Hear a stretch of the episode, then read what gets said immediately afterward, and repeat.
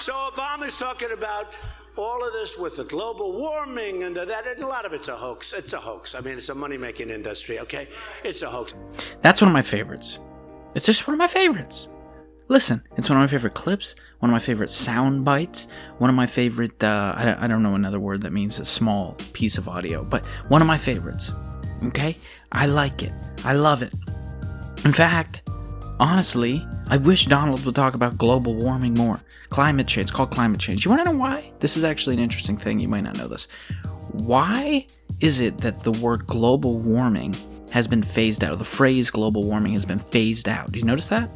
You notice how it's not talked about as global warming anymore? In by most scientists, like almost everyone I know doesn't call it global warming. Here's the reason why. Because number 1, this whole problem suffers from a pseudoscience issue where people don't believe it. Now, how do we curtail that? Well, one of the ways we can curtail that is by not insinuating that the only problem is increasing global temperatures because there's a lot of dummies out there, dumbasses. I call them dumbasses, and I don't like that language. I don't like that language, but I call them that dumbasses. Okay? I'll repeat dumbasses. That's what I call them. That means they're dumb. That means they're stupid. Okay? That means they don't use critical thinking skills. Now, I don't want to insult everyone because, you know, I'm dumb sometimes too. I'm dumb all the time. Listen, I enrolled in a PhD program. That's the epitome of being dumb. Okay? I, my opportunity. We won't talk about that. It's not, we won't talk about it. We won't talk about it.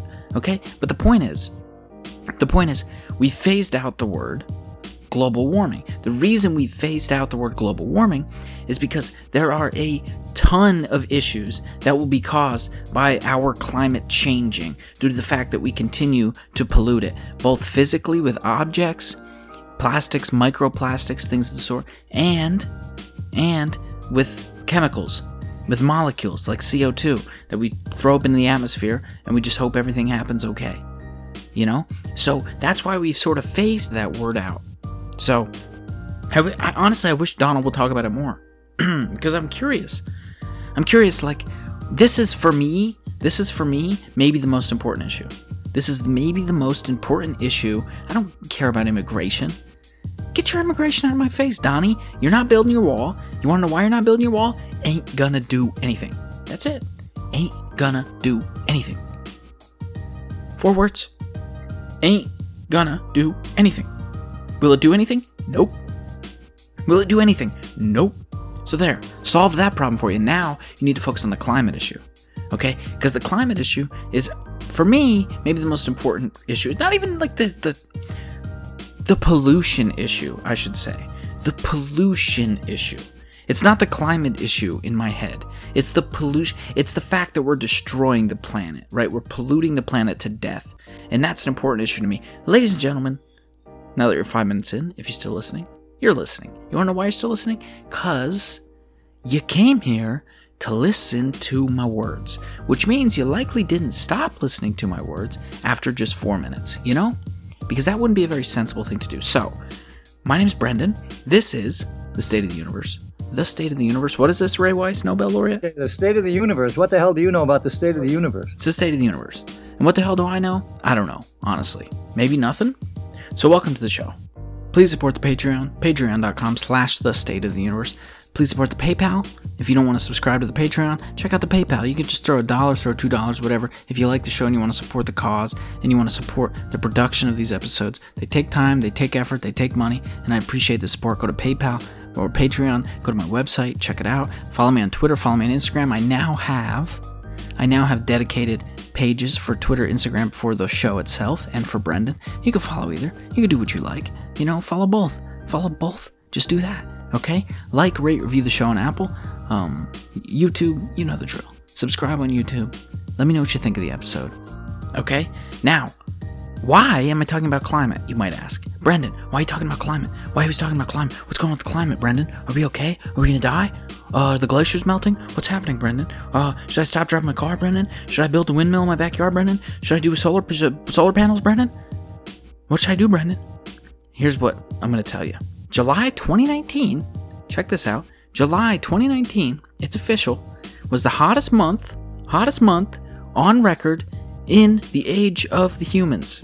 I saw some dummy on Fox News. And listen, I don't I'm a fence sitter, okay? I don't align on any side of the politics. I think both sides are equally stupid, okay? Specifically when it comes to the climate issue, on one side, you have um, Donnie and friends in the Republican Party of the United States of America who like to pretend it doesn't exist. And on the other side, you have the people who tell you that the world is going to end in 12 years, okay? Both equally nonsensical ideas.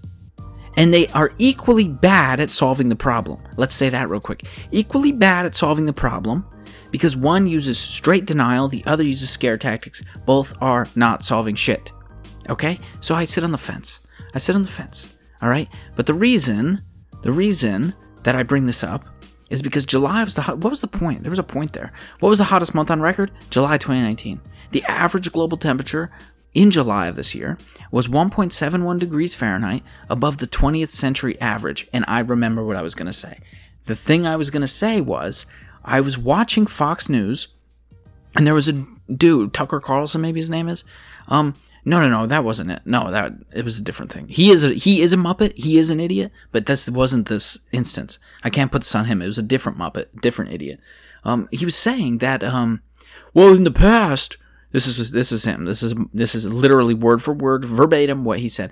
In the past, sir, 200 million years ago, we have records that the Earth was hotter than it is today. So how do you explain the natural changes in the Earth and the world? And how do you can say you can't say that you don't know if it's the gas companies? And that's essentially what he said. Okay? And so I need to clarify that this is the hottest it's ever been in human history because, yes, the Earth has been hot in the past. You know what the difference between now and the past is? Humans didn't live here. Check that out. Hey, do you know what the difference between now and 200 million years ago was? Humans weren't here. How about that? Okay? Do I need to break that down for you? What was that guy's name? Rumpelstiltskins? He's an idiot. Okay? And I'm pretty sure he was a congressman. And they and I talked just like where was he from? Guarantee he's from Kentucky. And that's no hate on Kentucky. That's no hate on Kentucky. I know for a fact he was from Kentucky. So you thought I was trying to pick on Kentucky. I was trying to throw shade at Kentucky. I don't throw shade. I speak facts. I put them out. I speak the truth. I only say the truth. I only say facts. And that man was from Kentucky. And did I do his accent well? Yes. Did I do his accent so good? Yes, I did. Okay. So July, hottest month on record the hottest July in 140 years that we have on record. Nine of the 10, check this out, nine of the 10 hottest Julys have occurred since 2005, with the last five years ranking as the five hottest on record.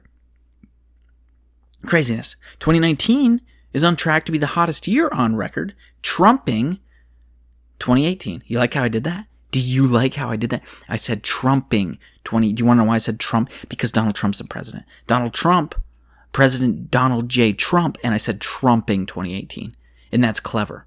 And, and I wrote that down, and you're damn right I wrote that down, and I practiced it in the mirror this morning, and I knew that I was going to come on here, and I was going to say it. So you're welcome.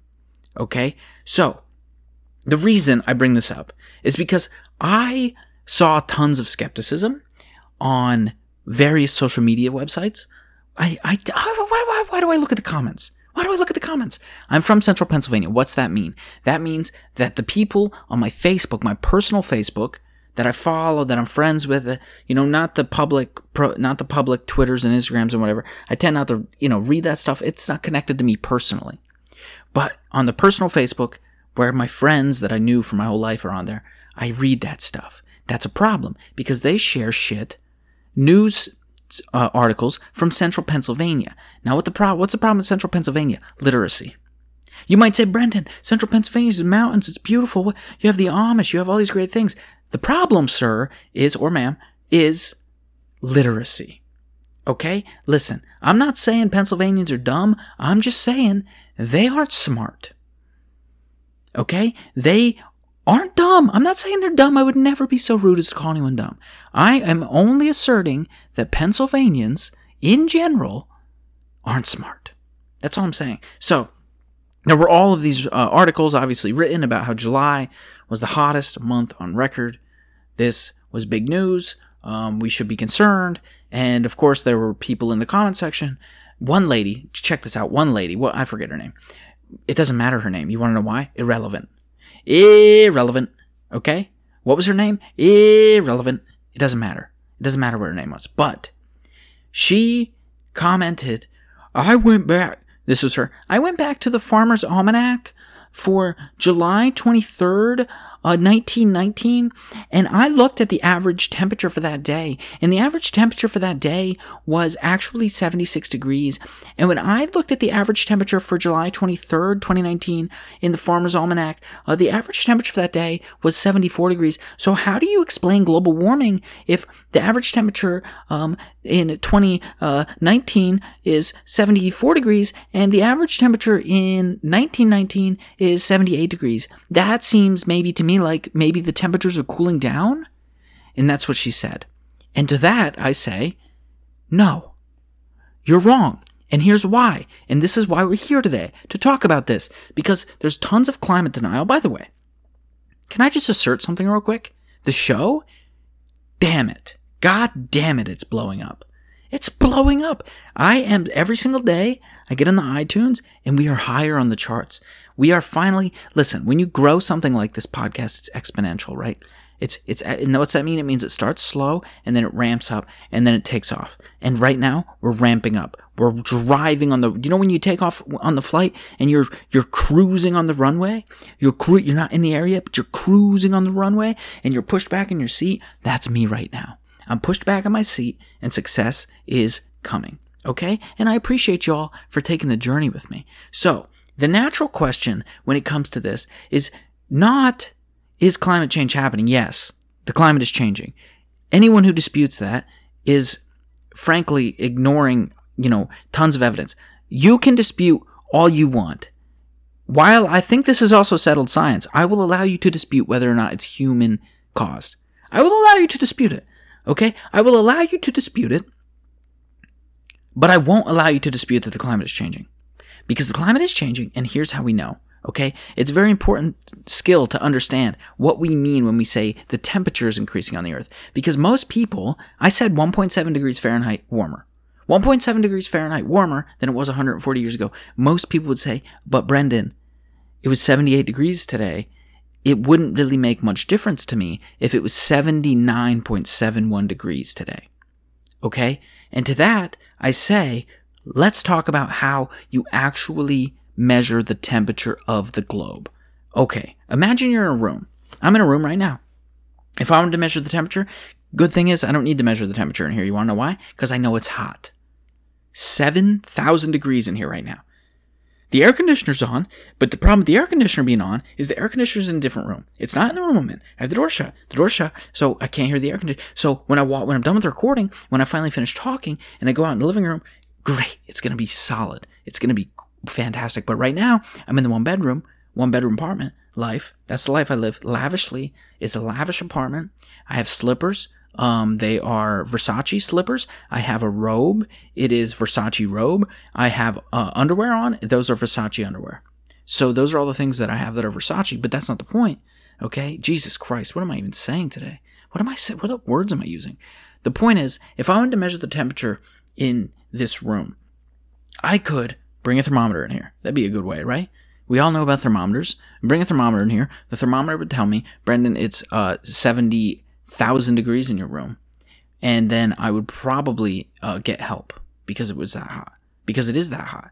And I'm sticking it out for you. My electronics will soon be breaking because it's so hot. So I won't break because I don't break. Uh, Brendan doesn't break. He sticks it out. Okay? I grew up in a house with no air conditioner. Do you know what that's like?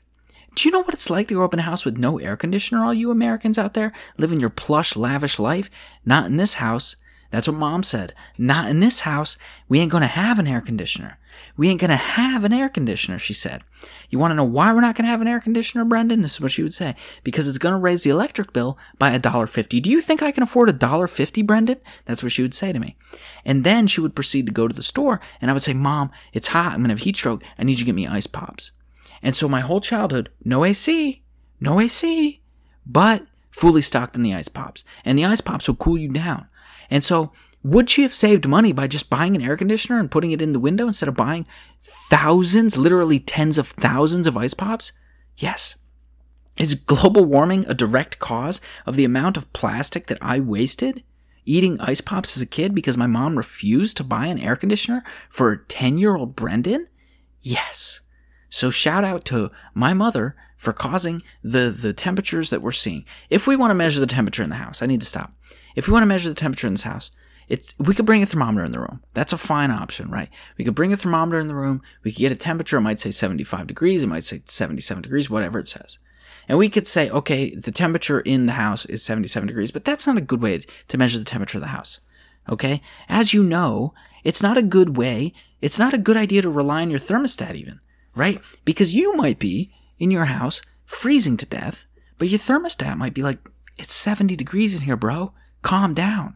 Your thermostat says that to you. Okay? It says, yo, calm down, dude. You're not cold. You're not cold. It's, it's 70 degrees in here, bro. Your thermostat says that. But your thermostat is bullshitting because your thermostat does precisely what I just mentioned. It only measures the temperature in one place in your whole house. That's not a good move. A better move is to measure the temperature in every location in the house. Now, how can we do that? Well, one way we could do that is I could go in the bathroom, I could get a reading. I could go in the hallway, get a reading. I could go in the bedroom, get a reading. The the kitchen, get a reading. The living room, the dining room, get a reading. And I could average those out. I could say, okay, the temperature isn't 74. I averaged out the whole house, and the temperature is actually 71. That would be useful, right? But even that's a little inaccurate. Why is that inaccurate? Well, like I said earlier, the living room, the AC is on, the air conditioner is blowing cold air in. In the bedroom, you got the window open, so some hot air's coming in. In the bathroom, you got the door closed, so it's just stagnating in there. All the temperatures are wildly different. Okay? So, what we need to do instead is we need to be precise. We can't just measure the temperature in one location in each room. No, no, no. A better idea would be to say, okay, we're going to go around the whole house. It's going to take hours, but we're going to do it.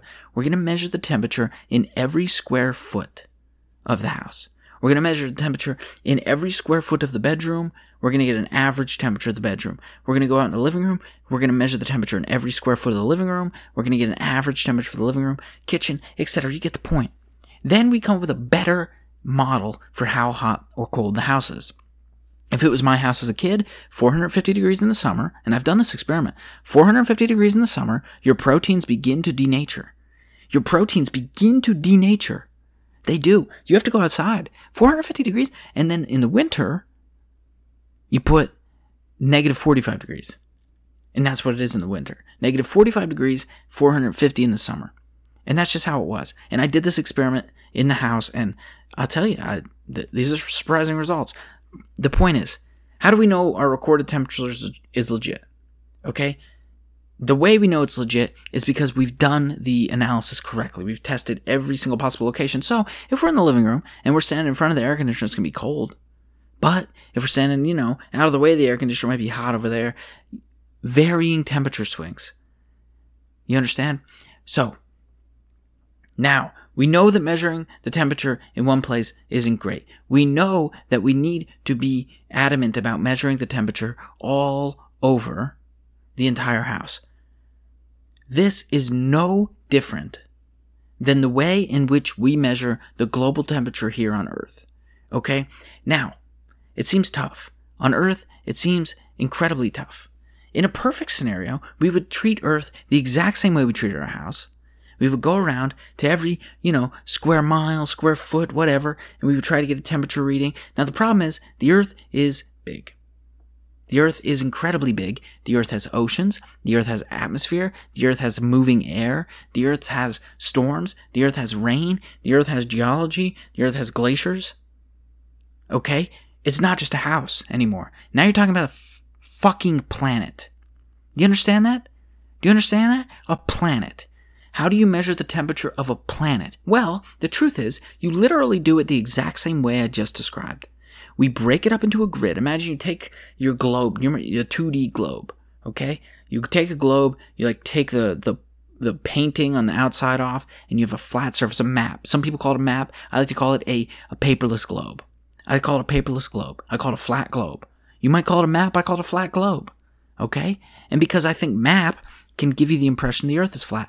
flat globe implies it's a globe. I just flattened it out. You understand? Big difference, okay? Take notes. Take notes on this stuff because this is important stuff. Now, we break the globe up. You, by the way, weird things happen when you take the globe, a sphere, and you project it onto a 2D surface like a map. Weird things happen. Do you know what one of the weirdest things happens is that you maybe have noticed? Do you ever fly on an airplane?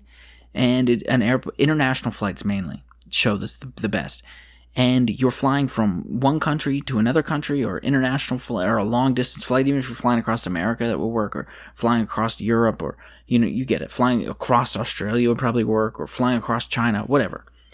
Something cool happens. They project on little TVs on the back of the seats in front of you, which, by the way, if you're putting TVs on the back of the seats in front of you, don't allow the seats to move. Because if I sit in a seat with a TV on it and I'm trying to watch whatever I'm trying to watch, Mission Impossible, NCIS, I don't care what I'm trying to watch, and I'm sitting there, okay, and let's say I'm trying to watch The Office, and I'm just.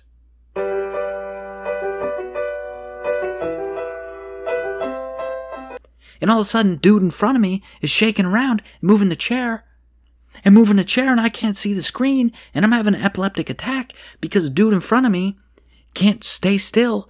Bad move. If you have the TVs on the chair, the chairs don't move. It's a simple, simple solution. Also, while we're on the topic of airplanes, because I just thought about this, why don't all the armrests open? You know those little buttons on the armrests? They don't work. They're just there for show. I press them in, nothing happens. The armrest doesn't open.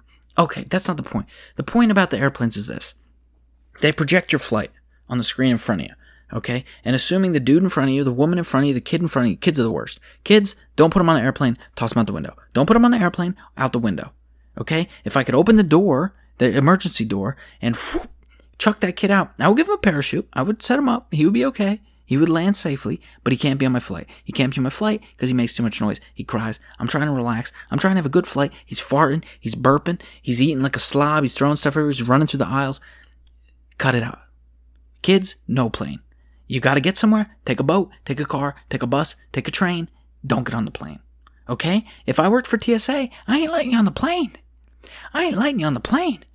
I'm going to bring some chemicals with me to work. I'm going to sprinkle them on all your bags. You ain't getting on the plane, little boy. You ain't getting on it. Anyway, that's not the point. Jeez, the point is, the point is I can't, my stream of consciousness is flowing. It's flowing.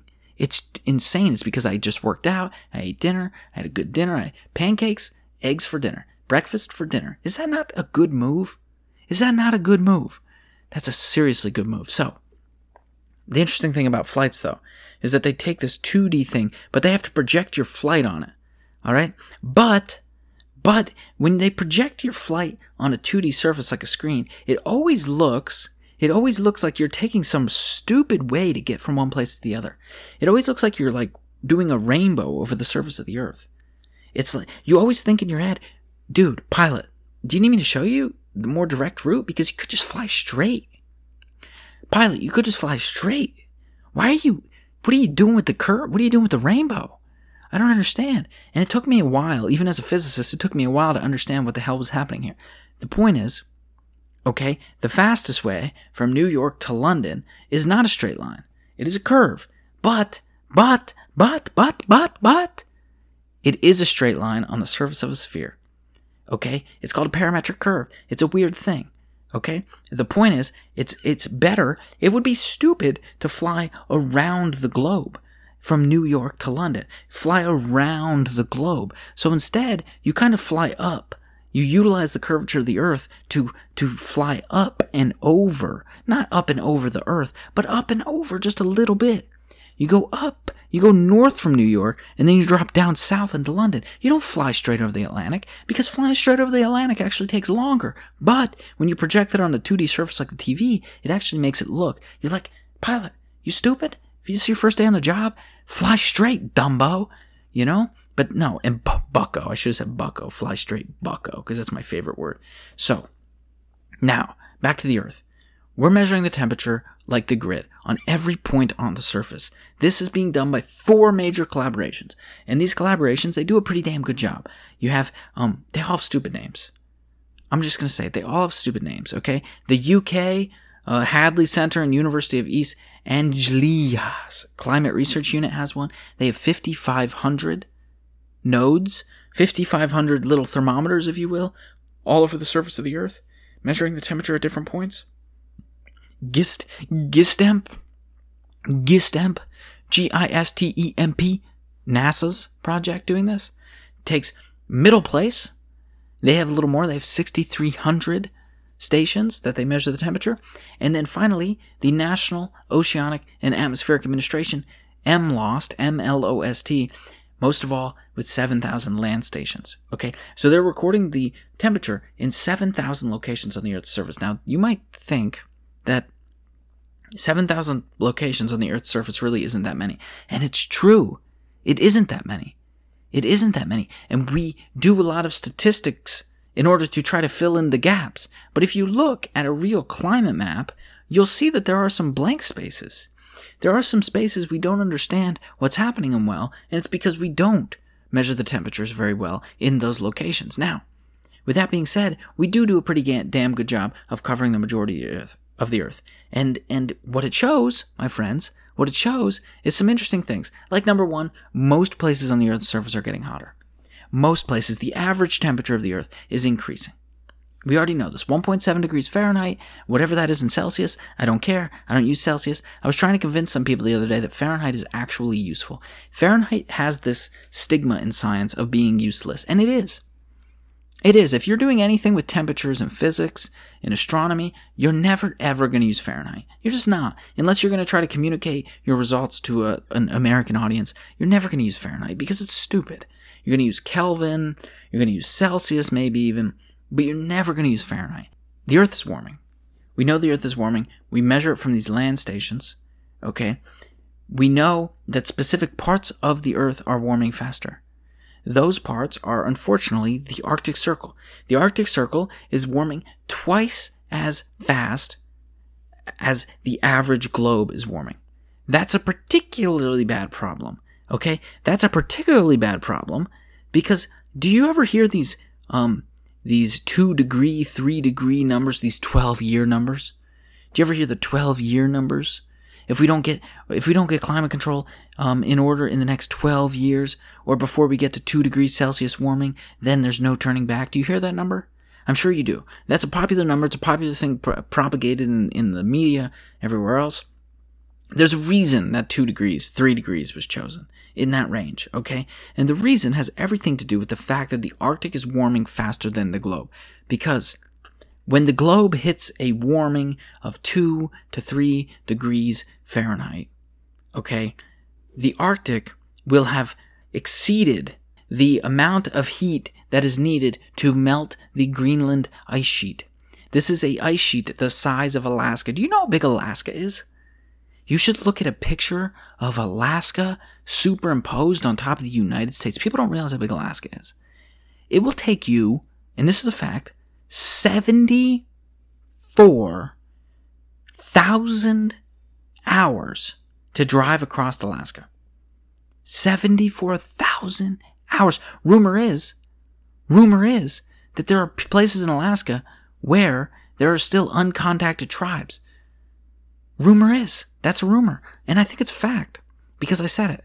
Okay? Now, the ice sheets are shrinking. If we don't get warming under control by two, three degrees, or at least try to do something to get it under control. Get it under control is kind of a weird term because you, uh, if I'm being honest, maybe a little nihilistic, I've given up hope on the word um, get it under control. And, you know, that's because this isn't an American issue. This isn't a Chinese issue. This isn't a Mexican issue, a Canadian issue, right? This is a global issue. And we're not going to work together to fix this. We're not, you're not going to have countries sacrifice economic gain for the betterment of the planet. I don't know why you'd expect them to do it tomorrow when they haven't done it for the past 10 decades, for the past century, for the past two centuries. Okay? Will we have some progress? Yes. We will have some progress. We will. But Will all these countries finally decide that economic gain is not necessary and saving the planet instead is? No, it's not going to happen. And here's what blew my mind, okay? I looked up this today. I just learned this today for the first time. I was always, you know, one of the people that blamed um, countries like China because China has so much coal production and they use coal for a lot of their energy. I tend to blame countries like China. I'm like, man, China's never going to do shit. They're never going to clean their stuff up. They're never going to do nothing. They're never going to help out. They're never going to do anything. They are the number one polluter in the world of CO2. The number one. They account for 30% of CO2 emissions. 30%. Okay? And for the longest time, I pointed my finger at them, and I was like, yeah, the Americans, we're, not very good, but, but we're also not very bad. Well, I'm here to tell you that that's actually bullshit. Okay? Because what should actually be considered is not, is not the CO2 emissions of a country. Instead, what should be considered is the CO2 emissions of a country per capita. In other words, how much pollution, how much CO2 are you emitting into the atmosphere per person in your country? That's a better measure of who the real polluters are. And China, China, okay, pollutes per capita about three times less than the United States. The United States is one of the worst in terms of major countries. In terms of major countries, okay, they are the number one polluter per capita of CO2. Number one. Set the second, in terms of major countries, I'm talking about, there are some small ones. There are some small countries that rely almost entirely on coal and have a really low population, so their per capita rate is really high. But I'm talking about major countries with a huge population. Australia, after the United States, Canada after that, the Netherlands after that, Japan after that, Germany after that, finally China. Okay? United States, Australia, Canada. United States, Australia, and Canada.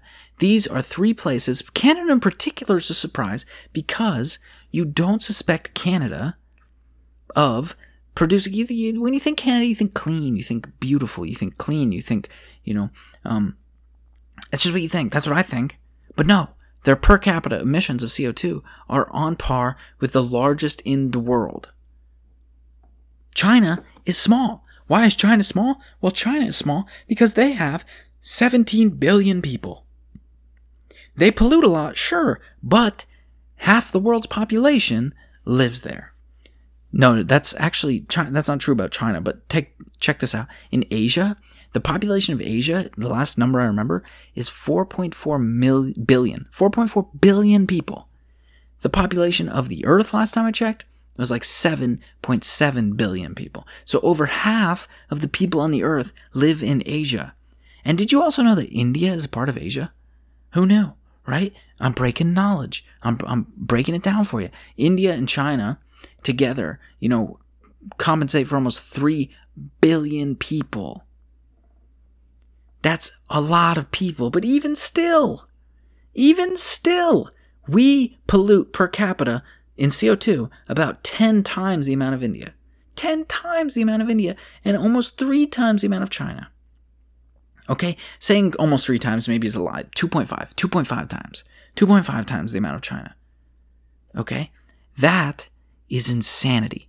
So, when we talk about the 2 degree, 3 degree number, the reason that's important is because of Greenland is already, Greenland is already losing an average of 286. And when I say Greenland, I mean the Greenland ice sheet, the ice sheet in the, the Arctic, if you will, the major glaci- glacially, glacially? That's not the word I wanted. I was going to say continent. Continent sized glacier Okay, it's not really the size of a continent. Antarctica. Now we're talking. Greenland's ice sheet is smaller, still the size of Alaska. Alaska, ginormous. The point is, this this um, ice sheet is incredibly expansive. Okay, and it holds within it billions of tons of fresh water. Okay, experiments show that we lose on average 286 billion tons of ice per year between the years of 1993 and 2016. Okay? Let me repeat that because I think it's important. Lost an average of 286 billion tons of ice per year. Antarctica, on the other hand, only lost about 127 billion tons of ice per year during the same period. Again, I repeat, the Earth is warming, the Arctic is warming twice as fast. I'm not sure we know why. I'm not sure we know why. Is it to do with the fact that it's in the north northern hemisphere and you have the United States, you have the major polluters in the northern hemisphere as well? Maybe. Maybe. Could that be possible? Maybe. But we don't know. We're, we're, we're not sure. I say I'm not. I should say I'm not sure. I'm not sure. I have seen no science that explains why the Arctic is warming faster than the rest of the world. Only that it is. I've seen the experimental evidence. I have not seen the theoretical underpinnings. Maybe they exist. Maybe they're out there. Maybe I should get someone on the show to talk about it. But if we reach that number, if we reach the two to three degree number threshold Fahrenheit, I'm talking Fahrenheit. I'm not talking Celsius. I'm not stupid Kelvin. Get it out of here. Okay? Lord Kelvin, if your first name is Lord, if you call yourself a Lord, if your first name is not Lord and you call yourself a Lord, if your last name's Lord and you call yourself Lord, shut it down. Don't call yourself a Lord, you're not a Lord. This isn't Game of Thrones, this is science we're talking about, Lord Kelvin. Okay. If we reach that number, the inevitable long term melting of the entire Greenland glacier will begin. Okay? That equates to an estimated 20 feet in sea level rise. All coastal cities. See ya. Florida. Hey, see ya. Florida man getting arrested on live PD. See ya. Dude, if you don't watch live PD, if you don't know about Pasco County, Florida, having every criminal in the world, you don't know what you're missing. Hey, Pasco County, Florida, see ya. You're going to be underwater. Will you still commit petty crimes? Yup. It'll be like they'll turn it into Atlantis. It'll be the new Atlantis. Okay? The Atlantis where you go to 7 Eleven to get a nice Slurpee. A Slurpee from 7 Eleven is so good to get the pina colada kind. But you can't go to a 7 Eleven in New York. You want to know why? You get shot. You go to a 7 Eleven in New York, it's not like a 7 Eleven in Florida. 7 Eleven in Florida, that's upscale. 7 Eleven in New York, that is lower tier. You go to a 7 Eleven in New York, you're going to get shot and robbed. Okay? By the clerk. By the clerk. Check this out. Also this year, across Alaska, do you know do you know there's wildfires in the Arctic every year? Did you know that? Did you know there's wildfires in the Arctic Circle every single year? They're brought on by lightning strikes. Maybe you didn't know that. But this year, across Alaska, there's been over 400 wildfires burning as of mid July. 400! 400! Okay? This is due to the unseasonable record high temperatures in Alaska and the record low amount of precipitation. So you have an incredibly hot, dry area that is just burning 400 wildfires. 400 wildfires. Okay? Alaska had a heat record. Temperatures reaching as high as 90 degrees Fahrenheit throughout July. Average June temperatures in parts of Siberia, also in the Arctic Circle, were almost 10 degrees higher than they were 1981 to 2010. 100 intense wildfires were burning in the Arctic Circle itself. We're not talking about Alaska now. We're talking about in the Arctic Circle. You could have a wildfire in the Arctic Circle. No one even knows. No one even has a clue. So, my question, one of the more interesting questions that I come up, with, you know, it's so funny, the um, the things that Donnie does, and I'm talking about the one and only, you know, Don J. Trump, Don Trump, Donnie Boy, Don Don, I call him Don. Listen, I'm not a political guy. Okay, I don't talk about the politics on the podcast much. I don't care about the politics. I'm a fence sitter. Everyone knows this. I sit in the middle. I point both sides. I say, you're dumb and you're dumb. I look to my left, you're dumb. I look to my right, you're dumb. I sit up there on my high horse, on my high fence, and I say, listen, Donnie, you're stupid. Hillary Clinton, dummy. I say, listen, Elizabeth Warren, you suck. Hey, listen up, Don, you also do. That's just how I do it. That's my method, okay? There's some people I like on both sides. I, I tend not to like anyone. I tend to think all of them are a bunch of Muppets, okay? But, but, I will tell you now that when it comes to certain policies, when it comes to certain, listen, I don't allow my political leanings to, to cloud my judgment. There are some things that Donald J. Trump has done in the United States of America in the past three years that have actually been beneficial. There are. There are some. You can find some if you look. But at the same time, he has done nothing, nothing to address the problem of polluting the world we live on. He has done, he has sacrificed every single regulation in existence that was put into play to protect everything from land to wildlife. There is one thing he did. See, this is what I'm saying. Like when I when I start talking, I think about the actual, you know, some of the good stuff he did. And one of the things he did was he signed a bill protecting millions of acres of public lands back in March. Okay, he did that. He did that.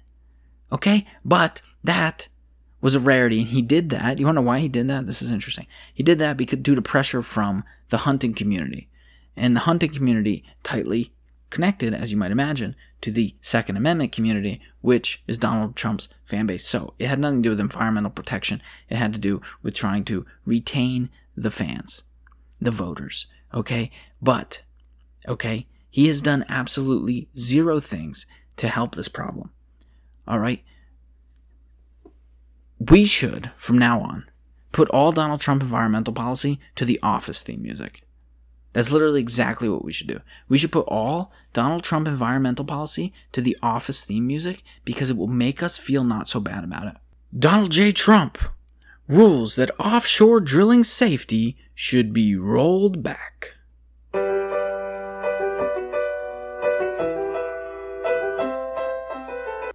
I mean, it just fits. It just fits, right? It just fits. Donald J. Trump says climate change is a hoax.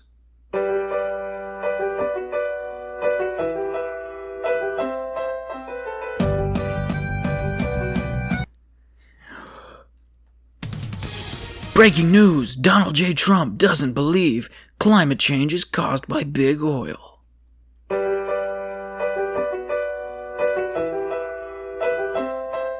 Or, or, or, check this one out. Check this one out. Donald J. Trump doesn't believe climate change is caused by big oil. Is that one better? Wait, maybe that's the one. Whoa, no, no, no. Cut the office.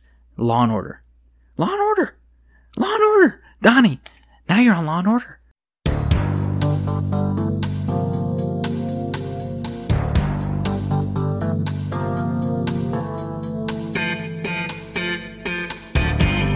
Okay? You want to know why? Because what you're doing is a crime. Not a crime against the United States Constitution, not a crime against anyone else, a crime against the very humans that will have to reap, not reap, reap the negative rewards. How's that? I'll cover my sentence. That will suffer the consequences of inaction. Okay? And listen, I should say it again because there is no debate that I'm trying to make here. There's no debate I'm trying to get in. What I'm saying is that in the United States of America, we have a pollution problem. A pollution problem caused by companies who think that the short term financial gain is better than the future of the planet. I'm not talking about climate change in particular. I'm talking about the pollution problem. We have the Great Pacific Garbage Patch, which is the size of fucking Texas. It's a collection of garbage the size of, and I say this for emphasis, the size of fucking Texas.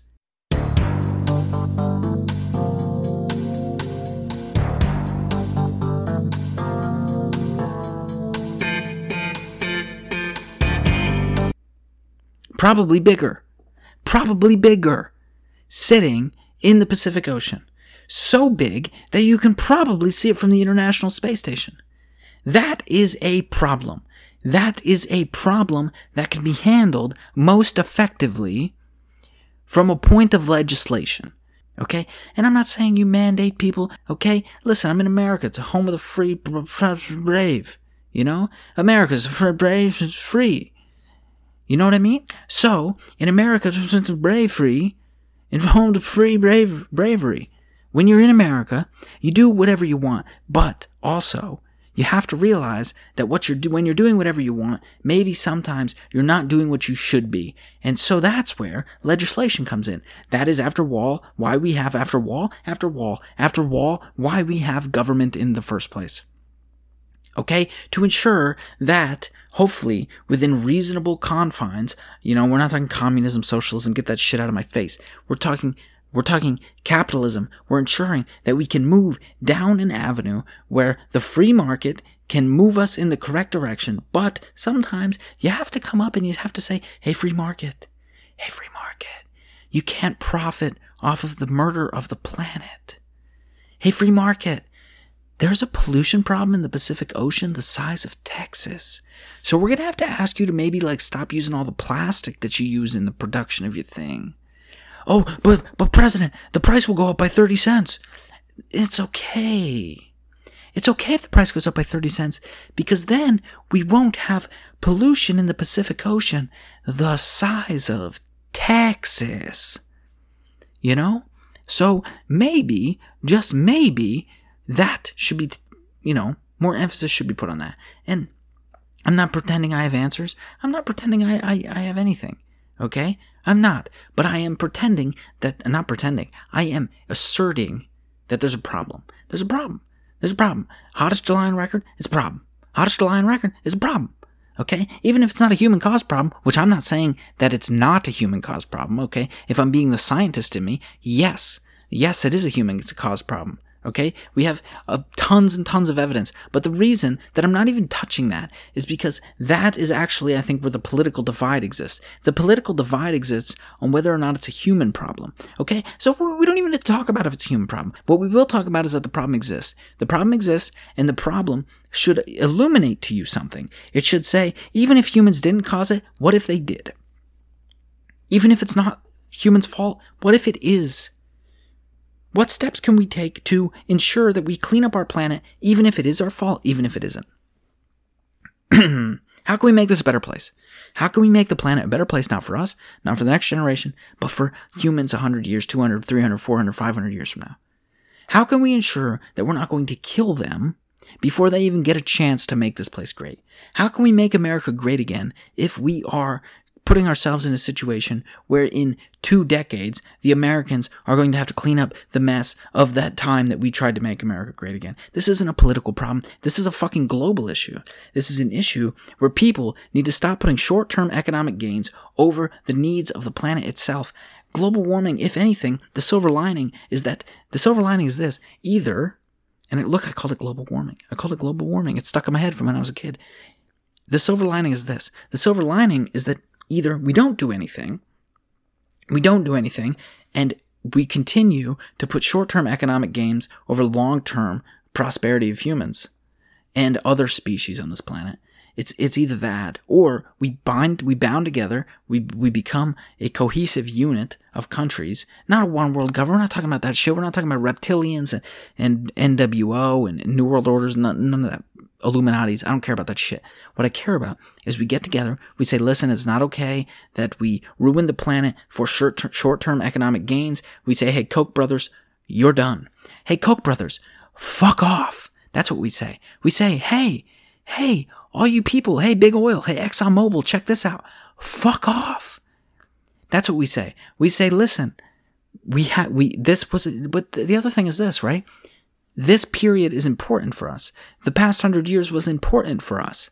It was important that we utilized gas and oil the way we did. It was important that we emitted all the carbon we did. Because if we hadn't done that, we probably wouldn't be to where we are right now to even have this problem. So I will contest that this is actually a good problem to have in the sense that we would never have been as advanced a civilization as we are now if we didn't rely on those things for 100, 200 years. But now it's time to say, out with the old and in with the new. And the only thing stopping that is an inability for people to agree that there is even a problem. So if we could all just agree that the climate is changing and that there are maybe some steps we could take to fix it, to try to mediate it, to put a band aid on it, to try to fix some of it, to lessen our impact, even if it doesn't exist, that's what we should be doing. And it's insane to me that we allow species to die in the Arctic, that we allow species to die in Antarctica, that we allow the oceans to become so salinated that the Great Barrier Reef dies, and we just continue to pretend that nothing is wrong. We continue to say, yeah, it's cool though, because, you know, I, I still got ice cream in the freezer, I still got fresh bottled water out there, I can still go to the grocery store and get my bags of groceries. I could still run my car on gas. It's cheap. I only spend $30 a week. We continue to make those decisions. And I'm not vilifying anyone for those decisions. Of course, you should make those decisions because those are the things that were presented to you. But, but, I think more effort should be put onto, onto changing the way we live from the top down, not the bottom up.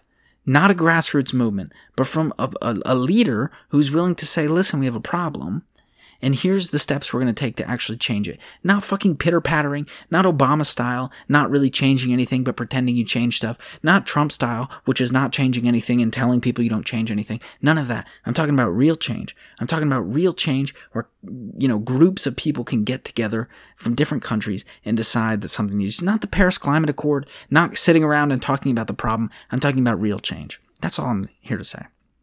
That's it. That's all I'm here to say. And now I've ranted for 55 minutes. But before we go, I want to answer a question that was sent in, a very good question um, that was sent to me a while ago. And you guys might send me questions. And listen, if you send me questions, know this I'll answer your questions. Okay? I'm going to get to your questions.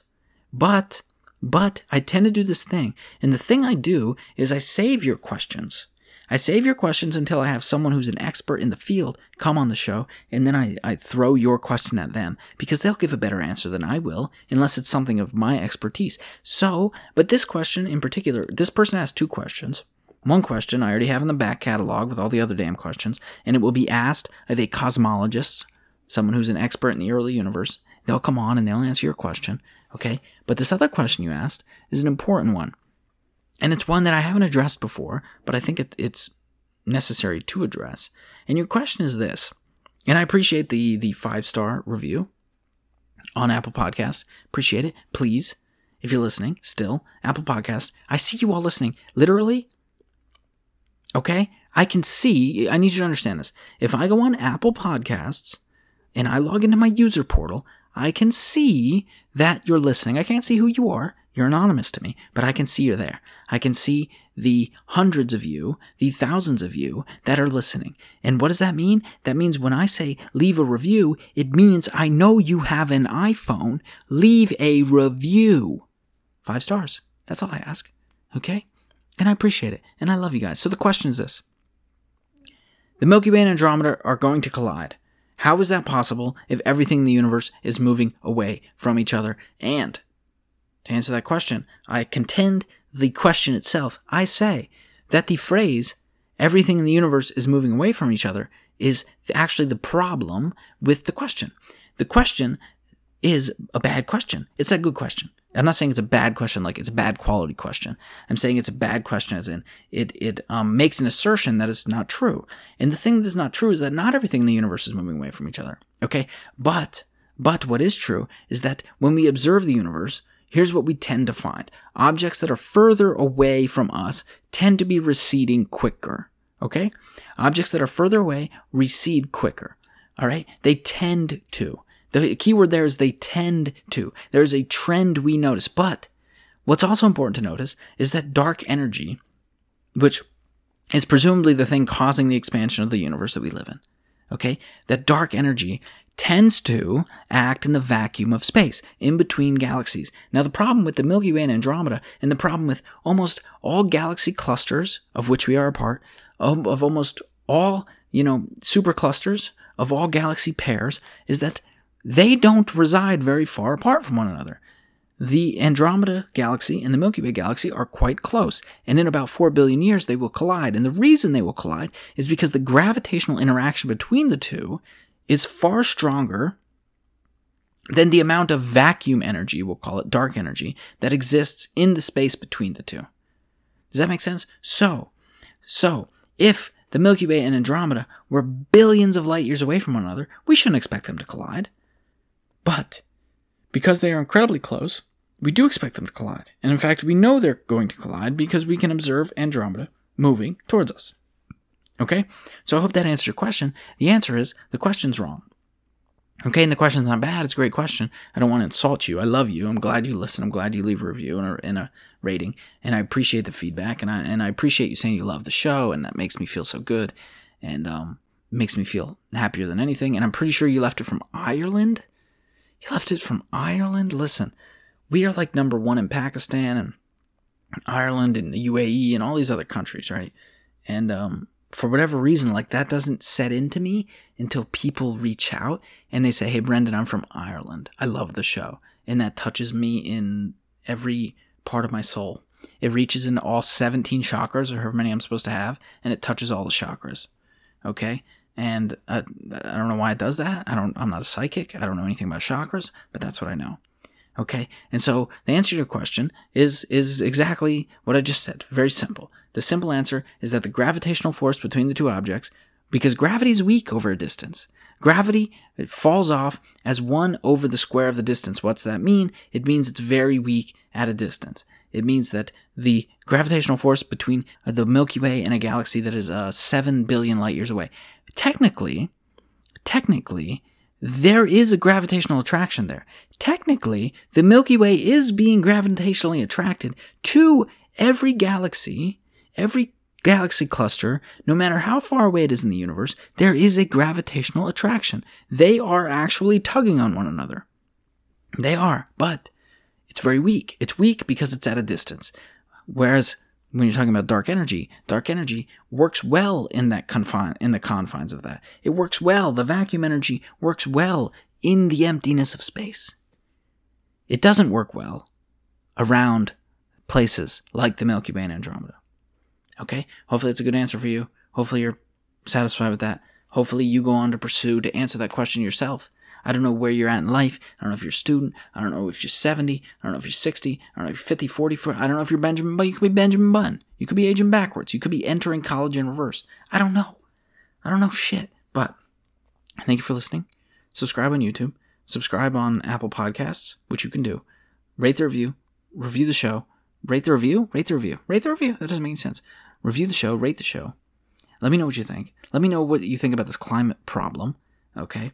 I don't care about the man made thing. I don't care about that because that is where arguments start. I don't want arguments to start. I want, okay, because the fact is the climate is warming. You cannot fight that. Not, not even any Republican people in the Republican Party of the United States of America are fighting that. Not any people on the far right are fighting that consensus. Not, no reputable people anyway.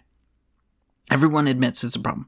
The, the, the, you know, the the problems between the talking heads starts when we start asserting that it's man-made. I believe it's man-made. I think the evidence speaks for that, but we don't even have to talk about that. We could just talk about the fact that it exists and what we can do to minimize our impact even if we don't have one.